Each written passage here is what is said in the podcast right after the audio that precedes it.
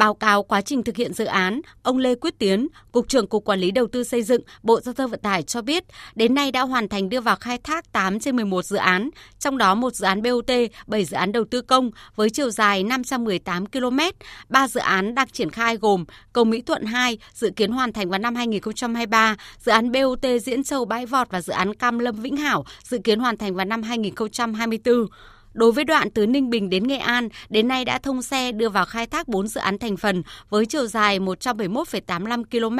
tổng mức đầu tư 27.353 tỷ đồng. Hạ tầng giao thông phát triển đến đâu, cơ hội phát triển kinh tế xã hội và thu hút nhà đầu tư sẽ tốt hơn đến đó. Đây cũng chính là cơ sở để tỉnh Thanh Hóa có nhiều cơ hội thu hút các nhà đầu tư, góp phần nâng cao đời sống người dân địa phương và tạo thuận lợi cho các doanh nghiệp đầu tư tại tỉnh. Ông Mai Xuân Liêm, Phó Chủ tịch Ủy ban nhân dân tỉnh Thanh Hóa phân tích.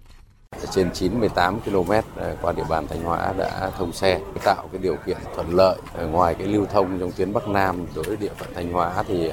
chúng tôi sẽ có những cái thuận lợi đó là cái vị trí các nút giao. Bộ đã chấp thuận có 7 vị trí nút giao. Ở Thanh Hóa chúng tôi đã bỏ cái nguồn ngân sách ờ, gần 8,3 nghìn tỷ đồng để đầu tư kết nối ờ, 4 tuyến. Các tuyến đường ờ, trục Đông Tây cũng như trục Bắc Nam của tỉnh kết nối đặc biệt là khu kinh tế Nghi Sơn, khu công nghiệp Điểm Sơn. Thì uh, hoàn thiện các cái nút giao thì chúng tôi lựa chọn các cái địa điểm để kết nối thuận lợi nhất, thu hút và đầu tư là nhà thầu tham gia dự án, Đại tá Nguyễn Tuấn Anh, Phó Tư lệnh Binh đoàn 12, kiêm Phó Tổng Giám đốc Binh đoàn Xây dựng Trường Sơn, nêu cách thức để doanh nghiệp dự án hoàn thành dự án thành phần cao tốc giai đoạn 1 và tham gia giai đoạn 2 với quyết tâm vượt khó, đảm bảo tiến độ và chất lượng dự án.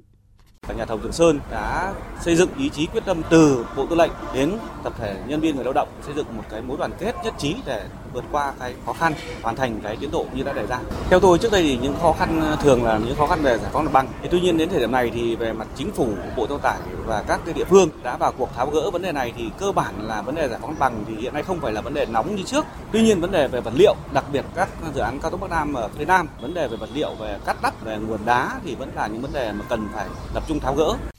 Bộ trưởng Bộ Giao thông Vận tải Nguyễn Văn Thắng cho rằng có được thêm những km cao tốc do sự quyết tâm của toàn ngành giao thông vận tải cũng như các bộ ngành khác và các địa phương, sự vào cuộc đồng bộ, công việc nhanh và hiệu quả hơn. Với tình yêu nghề, vượt qua khắc nghiệt thời tiết, chấp nhận xa nhà, những người làm giao thông tiếp tục phát huy tinh thần trách nhiệm cao nhất để hoàn thành các công trình dự án trong thời gian tới.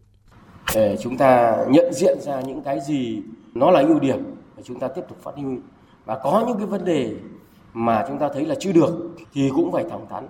để rút kinh nghiệm. À, đảm bảo là gì? Những cái công trình sau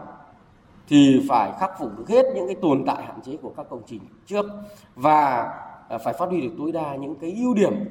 trong cách làm cách triển khai thực hiện. Đảm bảo là mỗi một công trình thì đều nhanh hơn và à, chất lượng hơn. Trên cái tinh thần đó thì chúng tôi thấy rằng là có rất nhiều những cái bài học kinh nghiệm. Như chúng tôi rút rút ra thì chúng tôi thấy là có 6 cái bài học kinh nghiệm. Việc hoàn thành các dự án thành phần từ Ninh Bình đến Nghệ An tiếp tục nâng tổng số km đường cao tốc trục Bắc Nam lên khoảng 1.050 km, góp phần nối thông tuyến đường bộ cao tốc từ Hà Nội đến Nghệ An, rút ngắn thời gian di chuyển từ Hà Nội về Nghệ An còn khoảng 3 giờ rưỡi so với 5 giờ như trước đây. Tính từ đầu nhiệm kỳ đến nay, chỉ sau 3 năm, ngành giao thông vận tải đã hoàn thành đưa vào khai thác 649 km đường bộ cao tốc, nâng tổng chiều dài đường bộ cao tốc cả nước đến thời điểm hiện nay là 1.822 km. Bộ Giao thông Vận tải và các địa phương đang tích cực triển khai xây dựng các đoạn còn lại trên tuyến cao tốc Bắc Nam phía Đông, các tuyến vành đai vùng thủ đô, thành phố Hồ Chí Minh và các tuyến đường bộ cao tốc kết nối khu vực Tây Bắc, Tây Nguyên, Tây Nam Bộ và đồng bằng sông Cửu Long để phấn đấu đến cuối năm 2025